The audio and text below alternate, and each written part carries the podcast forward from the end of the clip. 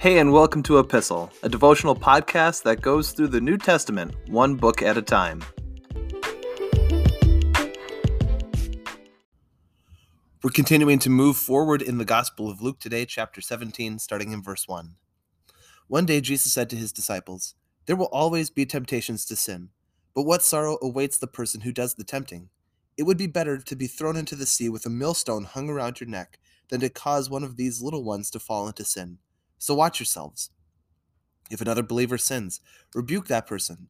Then, if there is repentance, forgive. Even if that person wrongs you seven times a day, and each time turns again and asks forgiveness, you must forgive. The apostles said to the Lord, Show us how to increase our faith. The Lord answered, If you had faith even as small as mustard seed, you could say to this mulberry tree, May you be uprooted and planted in the sea, and it would obey you. When a servant comes in from plowing to take or taking care of sheep, does his master say, Come in and eat with me? No, he says, Prepare my meal, put on your apron, and serve me while I eat. Then you can eat later. And does the master thank the servant for doing what he is told to do? Of course not. In the same way, when you obey me, you should say, We are unworthy servants who have simply done our duty. This text sounds a little familiar, doesn't it? And I hope you picked up on that because what we are looking at is another part of Luke's gospel where he goes back into something that Matthew covered in his gospel from Matthew chapter 5 through chapter 7, and it's continued teachings from the Sermon on the Mount. Now, I want to encourage you that there are one of two ways that you could look at this. The first way is that the gospel writers, as they were putting together their gospels, just couldn't coordinate their timelines, and the inaccuracies show that the gospels really aren't that reliable of a source to tell us about the life and ministry of Jesus. The second way is to view these teachings as though they were central in the ministry and life of Jesus. And I think the way we honor the Bible the best and honor the text of and what we've observed and studied from the life of Jesus is that the second seems to line up a whole lot better. The gospel writers aren't aiming for a perfect biography of Jesus, right? That is not their goal. They are writing to affirm the faith of those who are reading. And yes, there might be a little discrepancy with the timeline, but generally, the ultimate purpose of them writing is to increase the faith. So they are recounting different things that Jesus has done in order to affirm what who he is and the works that he is able to accomplish, uh, verifying that, as well as considering the work that he's about to do on the cross. So we take a look at this text and what G- uh, Luke is teaching us about Jesus uh, and what Jesus is sharing to his disciples. And it's important for us to treat sin seriously. That is, I think, above and beyond, uh, above all else, the main and central theme of these verses is that you have to treat sin seriously. It has to be dealt with seriously.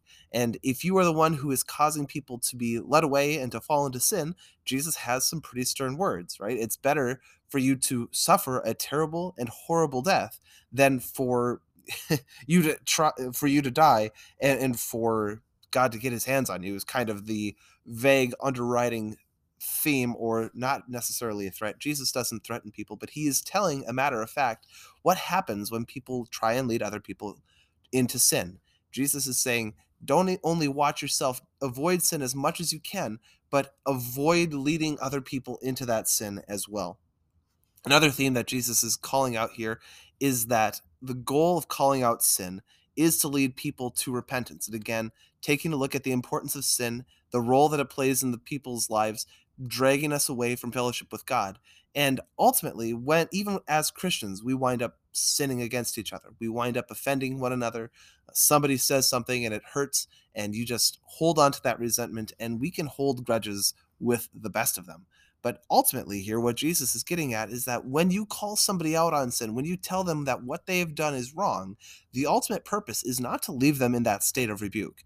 The ultimate purpose is to bring them back into fellowship with God and, and, to bring them back to this repentance.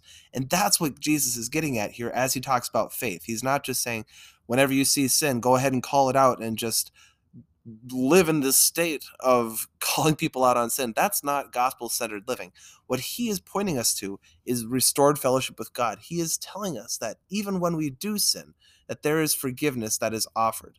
That means not continuing on in sin, but to rely on the gospel. Then he points out that faithfulness to Jesus is enough, right? Stop looking for a pat on the back after you do something good. This is something that the Pharisees have been doing, and I think you'll observe this as we continue on through the Gospels.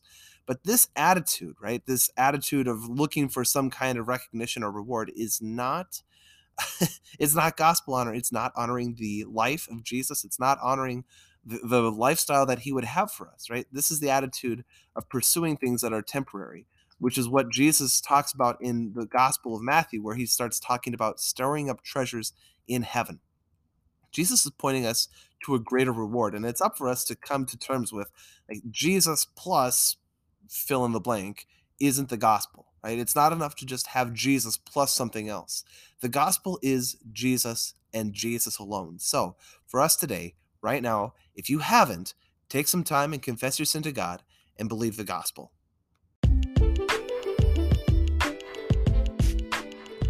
Thanks for listening to Epistle. You can find, follow, and give feedback on our Instagram page at e underscore epistle. You can find all of the episodes for this podcast wherever you get your podcasts, and please feel free to share them with a friend. Thanks again for listening, and we'll see you in the next episode.